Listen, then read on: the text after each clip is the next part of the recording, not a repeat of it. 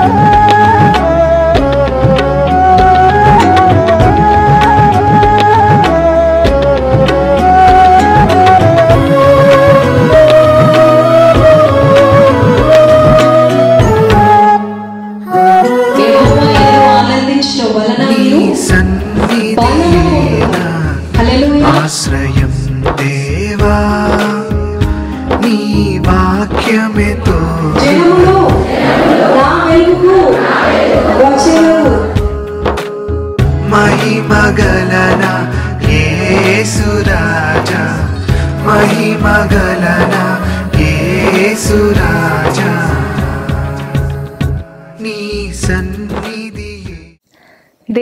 దేవుని స్తోత్రములు. నీ సన్నిధి అనే కార్యక్రమానికి మీ అందరికీ ఆహ్వానం.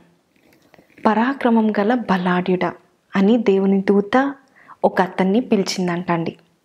పిలిచినప్పుడు అతను పక్కన చూసి నన్నేనా అని అనుకున్నాడు అనుకుంటా. అతని పేరు గిద్యోన్ అండి. న్యాయాధిపతుల గ్రంథము ఆరో అధ్యాయంలో గిద్యోన్ గురించి చక్కగా రాయబడి ఉంది. గిద్యోన్ ఎవరు అని అనుకుంటున్నారా? గిద్యోను దేవుని దూతతో తనను తాను పరిచయం ఎలా చేసుకుంటాడంటే ఎన్నిక లేని గోత్రంలో నుండి నేను వచ్చాను. నన్ను ఎందుకు పరాక్రమం గల బలాఢ్యుడా అంటున్నావు అనేసి గిద్యోను దేవుని దూతతో మాట్లాడతాడండి. మనల్ని దేవుడు ఏ విధంగా చూస్తాడో మనం కూడా అదే విధంగా చూసుకోవాలండి మనల్ని. చూడండి గిద్యోన్ అంటున్నాడు నేను దేనికి పనికిరాను? నేను ఎన్నిక లేని వాడను. నన్నే పిలుస్తున్నావా? నువ్వు పరాక్రమం గల బలాఢ్యుడా? అని నన్నే ఎందుకు ఎన్నుకోవాలి? ఆయన చెప్పిన మాటల్లో న్యాయాధిపతులు ఆరో అధ్యాయం పదిహేను వచనంలో నా కుటుంబము ఎన్నిక లేనిది నా గోత్రము ఎన్నిక లేనిది I am the least important member in my family but why me Lord నేనెందుకు ప్రభా? అని గిద్యోని అన్నట్టు మనం చూస్తున్నాం కదండి. చూడండి మన జీవితాల్లో కూడా గిద్యోన్ వంటి వారమై కొన్నిసార్లు దాక్కొని మన పనులు మనం చేసుకుంటా దేవుని నుంచి దూరంగా దాక్కుంటా ఉంటాం. గిద్యోన్ కూడా దాక్కొని గోధుమలను దుళ్ళు కొట్టుచుండగా అప్పుడు దేవుని దూత అతనికి ప్రత్యక్షమైందండి. మరి గిద్యోన్ ఎందుకు దాక్కున్నాడు అంటున్నారా? మిద్యానీయులు ఇజ్రాయెల్ దేశానికి శత్రువులండి. ఇజ్రాయెల్ ఏ పంట అయితే వేస్తున్నారో ఏ విత్తనాలు వేస్తున్నారో వారు వచ్చి దాన్ని పాడు చేసి వెళ్ళేవారంట. న్యాయాధిపతులు ఆరో అధ్యాయము నాలుగు వచనంలో వారి ఎదుట దిగి గాజాకు పోవునంత దూరము భూమి పంటను పాడు చేసి ఒక గొర్రెను కానీ ఎద్దుని కానీ గాడిదను కానీ జీవన సాధనమైన మరి దేనిని కానీ ఇజ్రాయేలీలకు ఉండనీయలేదు. జీవన సాధనమైన దేది కూడా ఇజ్రాయేలీలకు వారి శత్రువులు ఉండనీయలేదంట అండి ఇటువంటి సమయంలో దాక్కుంటా దాచుకొని పంట పండించాలి తినడానికి ఆహారం లేదు అని ఈ గిద్యోన్ అంట దాసుకొని పనిచేసినప్పుడు దేవుని దూత అతనికి ప్రత్యక్షమయ్యి పరాక్రమం గల బలాఢ్యుడా అని అన్నదంట అండి అవునండి కొన్నిసార్లు మనం కూడా దేవునికి దూరంగా ఉండి దాచుకొని మన పనులు మనం చేస్తూ ఉంటాం. కానీ దేవుడు అంటున్నాడు పరాక్రమం గల బలాఢ్యుడా ఎన్నిక లేని వాడని నేను అనుకున్నప్పుడు దేవుడు ఎన్నుకుంటాడండి. చూడండి. మొదటి కొరింది పత్రిక ఒకటో అధ్యాయము ఇరవై ఏడో వచనము. జ్ఞానులను సిగ్గుపరచుటకు లోకములో నుండి వెరివారిని దేవుడు ఏర్పరచుకొని ఉన్నాడు. బలవంతులైన వారిని సిగ్గుపరచుటకు లోకంలో బలహీనులైన వారిని దేవుడు ఏర్పరచుకొని ఉన్నాడు. ఎన్నికైన వారిని వ్యర్థం చేయటకు లోకంలో నీచులైన వారిని తృణీకరింపబడిన వారిని ఎన్నిక లేని వారిని దేవుడు ఏర్పరచుకొని ఉన్నాడు. హలెలుయా చూడండి ఈ వాక్యం ఏం సెలవిస్తుందండి? జ్ఞానులైన వారిని దేవుడు ఎన్నుకోడు కానీ నీచులను తృణీకరింపబడిన వారిని ఎన్నిక లేని వారిని దేవుడు ఏర్పరచుకుంటాడండి.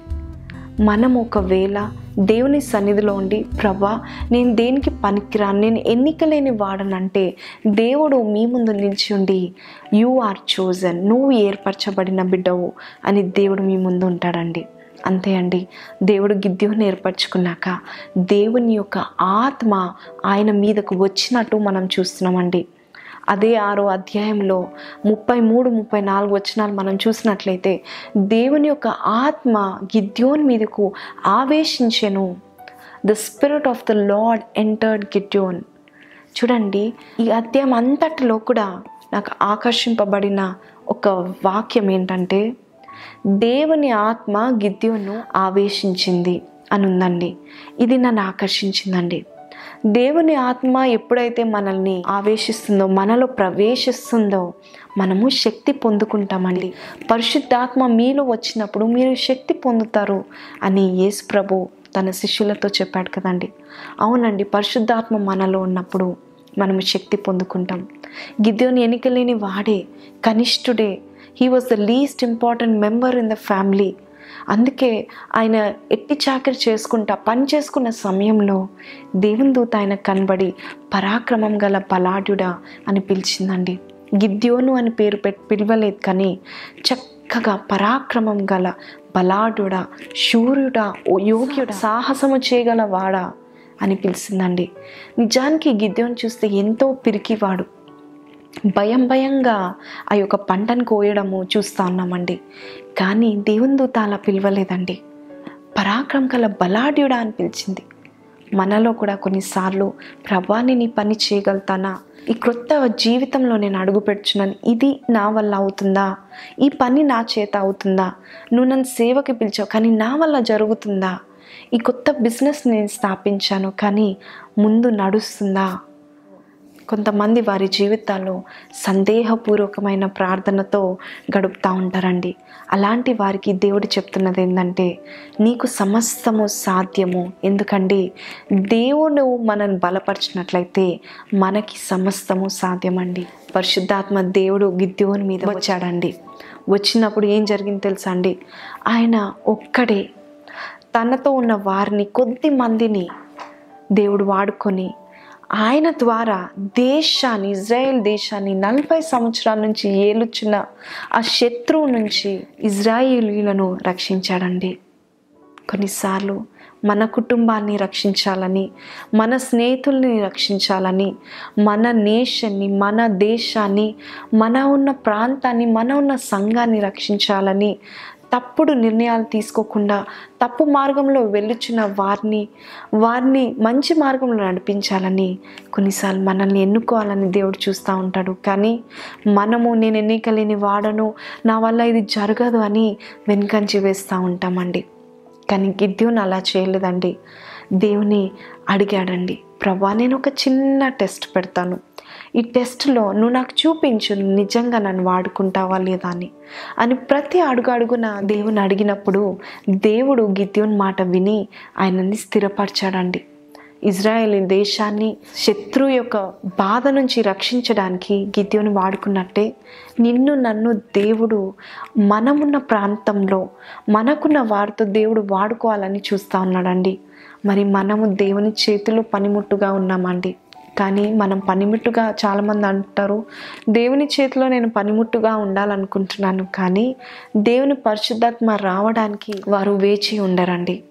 దేవుని పరిశుద్ధాత్మ పొందుకుంటేనే దేవుని కార్యం చేస్తానండి. రోమా పత్రిక ఎనిమిదో అధ్యాయం తొమ్మిదో వచనంలో దేవుని ఆత్మ మీలో నివసించి ఉన్న ఎడల మీరు ఆత్మ స్వభావము గలవారే కానీ శరీర స్వభావము గలవారు కారు. క్రీస్తు ఆత్మ లేని వాడైతే వాడాయన ఆయన వాడు కాడు. చూడండి మనము దేవుని ఆత్మ లేని వారమైతే దేవుని పిల్లలము కాదని బైబిల్ స్పష్టంగా తెలియపరుస్తుందండి. మీలో దేవుని ఆత్మ ఉందా? గిద్యోన్లో దేవుని ఆత్మ ప్రవేశించినప్పుడు శూర్య కార్యాలు చేశాడండి. మనము కూడా దేవుని యొక్క కార్యాలు చేయాలంటే శూర్యమైన కార్యాలు చేయాలంటే బలమైన కార్యాలు చేయాలంటే బలమైన దేవుని యొక్క ఆత్మ మనలో ఉండాలండి. మనలో దేవుని ఆత్మ ఉందా? ఒకసారి పరిశీలన చేసుకుందామా? దేవుని ఆత్మ ఉంటే పిరికితనానికి చోటు ఉండదండి. దేవుని ఆత్మ మనల్ని బలవంతులుగాను ధైర్యవంతులుగాను చేస్తుందండి. చూడండి శిష్యులైన పేతురు యాకోబు యోహాన్లు లాంటి వారు వారు చదువుకోలేదండి. కానీ దేవుని ఆత్మ వారి మీద వచ్చినప్పుడు వారు ఎంతో అధికారముతో బలంగా దేవుని యొక్క మాటలు వాక్యం పలికినప్పుడు బోధ చేసినప్పుడు ఎలా కూడా దేవుని పరిశుద్ధాత్మ దిగి వచ్చిందండి. దేవుని పరిశుద్ధాత్మ మనకి రావాలంటే ప్రభుని అడగాలి. అడుగుడి మీకు ఇవ్వబడునంది ఉచితంగా దేవుడు మనకి ఇవ్వడానికి సిద్ధంగా ఉన్నాడండి. మరి మీలో దేవుని యొక్క ఆత్మ ఉండాలంటే శరీర స్వభావం నుండి మనము దూరంగా ఉండాలండి చూడండి అదే రోమాపత్రిక ఎనిమిది అధ్యాయం ఐదో వచనంలో ఇలా వ్రాయబడి ఉందండి. శరీరానుసారులు శరీర విషయముల మీద మనసు ఉంతురు.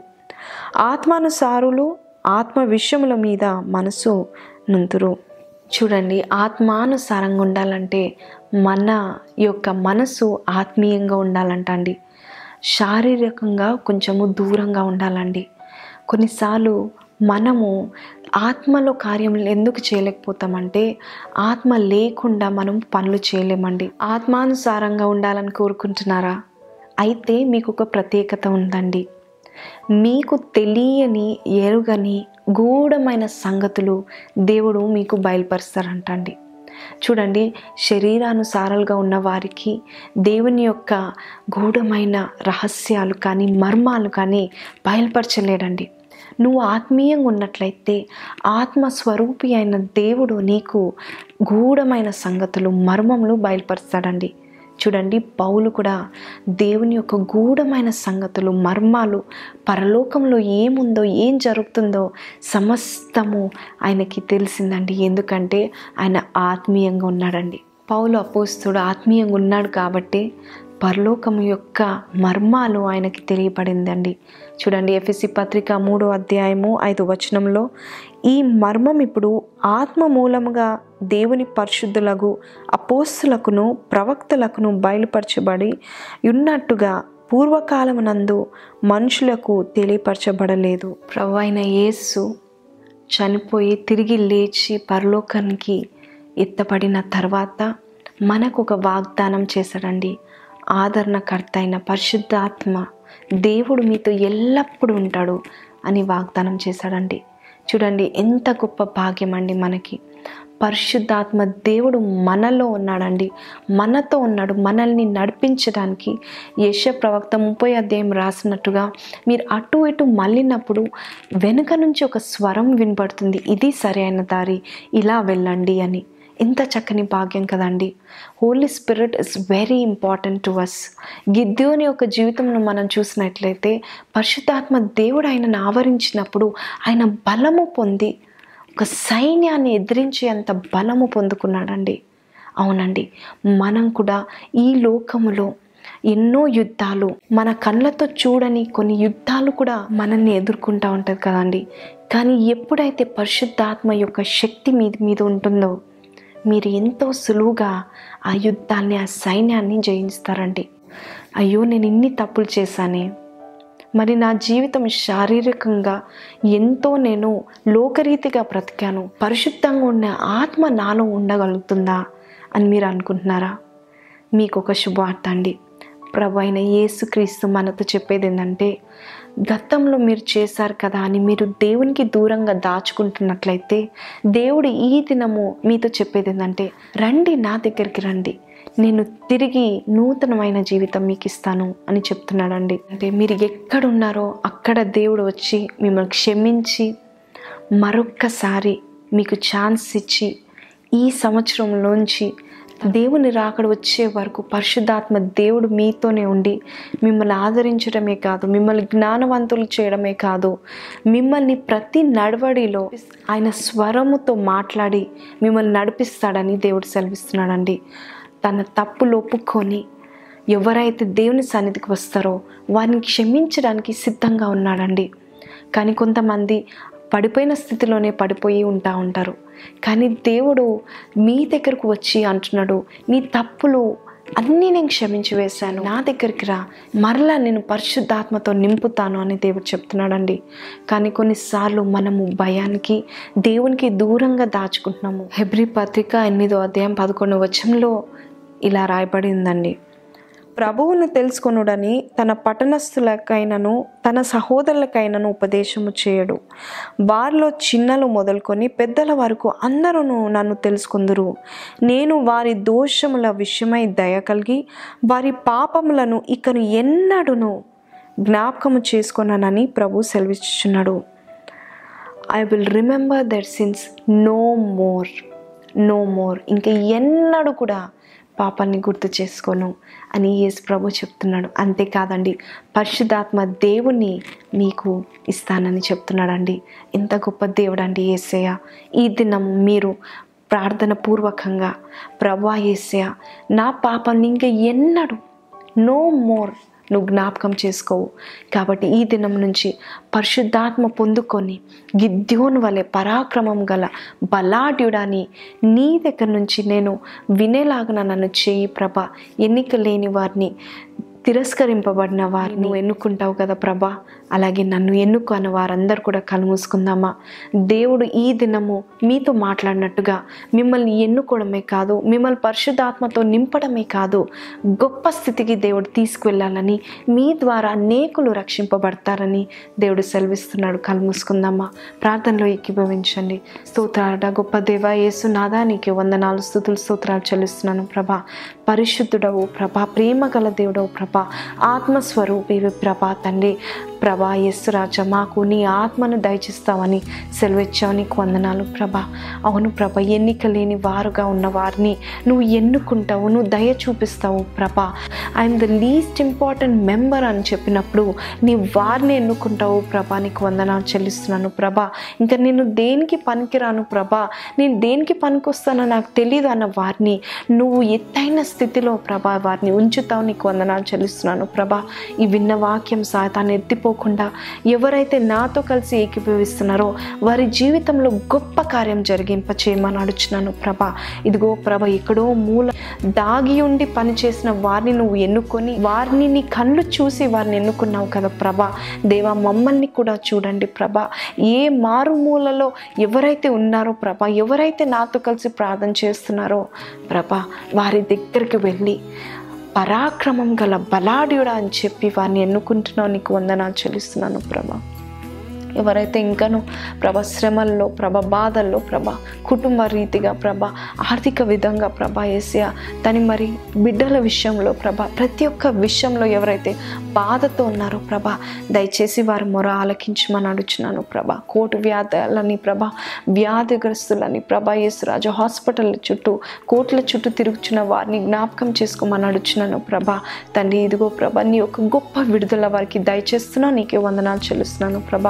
ఎవరైతే వాక్యం విని బలపరచబడ్డారో ప్రభ తని వారిని నూరంతల ఫలం వారికి దయచేయమని అడుచున్నాను ప్రభ. దేవా అలాగే ప్రభ ఇదిగో ప్రభ ఈ టీవీ కార్యక్రమాన్ని తను ఎక్కడైతే చూస్తున్నారో ప్రభ ఏసియా వారందరినీ పేరు పేరున దీవించి ఆస్వాదించమని వారి లోటుపాట్లు తీర్చమని నజరేడని ఏసు పశునామంలో అడిగి వేడుకొంచున్నాం తండ్రి. ఆమెన్.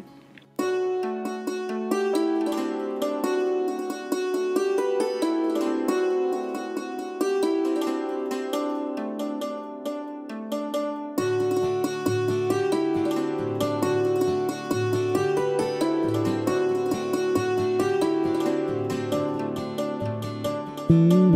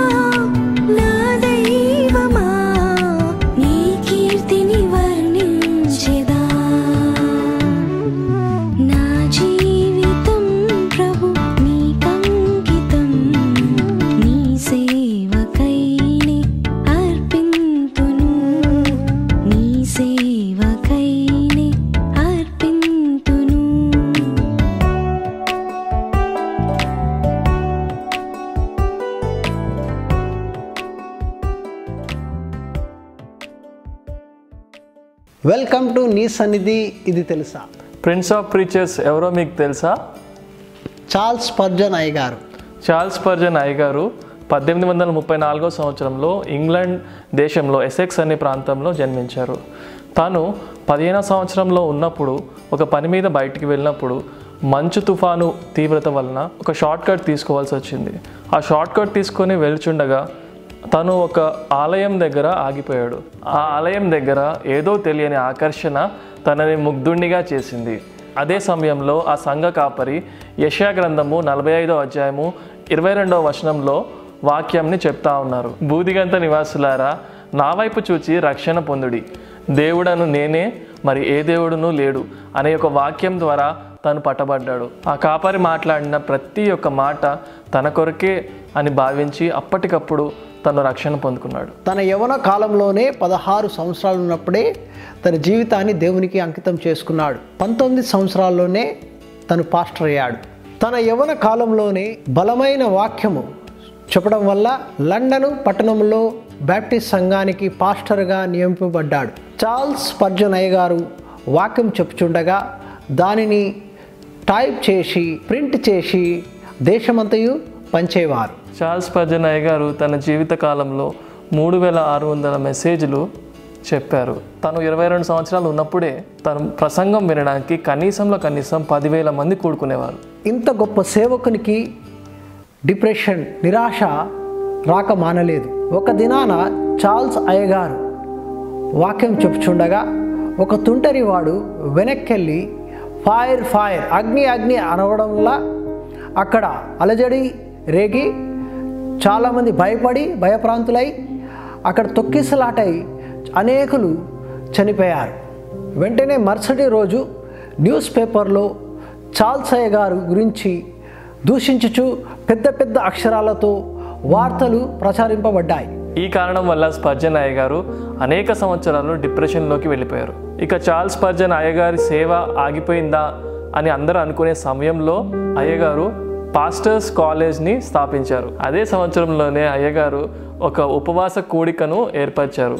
ఆ ఉపవాస కూడికలో దాదాపు ఇరవై నాలుగు వేల మంది కూడుకున్నారు. ఒక్క కూడికలోనే ఇంతమంది చేరుకోవడం ఆ ఇంగ్లాండ్ దేశంలోనే మొట్టమొదటిసారిగా జరిగింది. ఈ వార్త ఆ దేశపు రాణి వరకు వ్యాపించింది. అంతేకాకుండా మరుసటి దినమున ఏ న్యూస్ పేపర్లో అయితే అయ్యగారిని కించపరిచి రాశారు. అదే న్యూస్ పేపర్లో ఈ యొక్క కూడిక గురించి అయ్యగారి గురించి ఫ్రంట్ పేజ్లో ఘనంగా రాశారు. దేవుడు ఆయనని ఘనపరిచారు.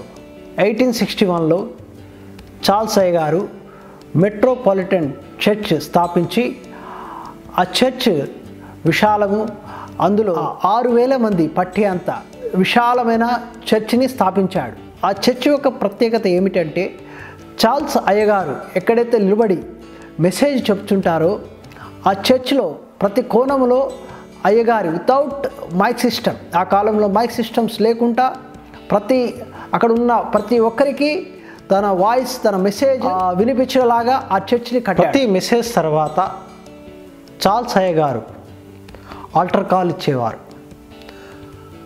వేలాది మంది దేవునిని నమ్ముకునేవారు. నలభై సంవత్సరాలు దేవుని పరిచర్య చేసి పద్దెనిమిది వందల తొంభై రెండు సంవత్సరంలో ప్రభుని అందు నిద్రించాడు. ఆయన చనిపోయే సమయంలో కొండల మీద దేవదూతలు వచ్చి తనను తీసుకే వెళ్ళినట్టు ఎంతోమంది చూసినట్టు ప్రచారము ఆ దేశమంతను వ్యాపించినది. చార్ల్స్ పర్జనాయ్ గారు చేసిన సేవ ఎంతో మందిని నీతి మార్గంలో నడిపించింది. అంతేకాకుండా తన యొక్క బోధ వినడానికి ఆ దేశపు రాణులు ఆ దేశ నాయకులు వేగిరపడి వచ్చి తన బోధను వినేవారు. అందుకు అతనికి ప్రిన్స్ ఆఫ్ ప్రీచర్స్ అనే బిరుదు కూడా వచ్చింది. చార్ల్స్ పర్జనయ్య గారు ఎంత గొప్ప సేవకుడైనను. తనకు నిందలు శ్రమలు ఎన్ని వచ్చినను దేవుని యొక్క చిత్తాన్ని నెరవేర్చాడు. యవన కాలంలోనే తన జీవితాన్ని సేవకు సమర్పించుకొని ఇంగ్లాండ్ దేశంలో గొప్ప ఉజ్జీవానికి కారకుడైన చార్ల్స్ స్పర్జన అయ్యగారి జీవితాన్ని మీ ముందు పెట్టాం కదా. స్పర్జన్ అయ్యగారి జీవితాన్ని ఒక మాదిరిగా తీసుకొని వెనక్కి తిరగకుండా ఎన్ని శ్రమలు వచ్చినప్పటికీ ముందుకు సాగిపోవాలని మనం ఈ దినం నేర్చుకున్నాం కదా. యవన కాలంలోనే దేవుని పనిముట్టిగా వాడబడుటకు దేవుని సేవ చేయుటకు ఈ దినం ఒక నిర్ణయం తీసుకుందామా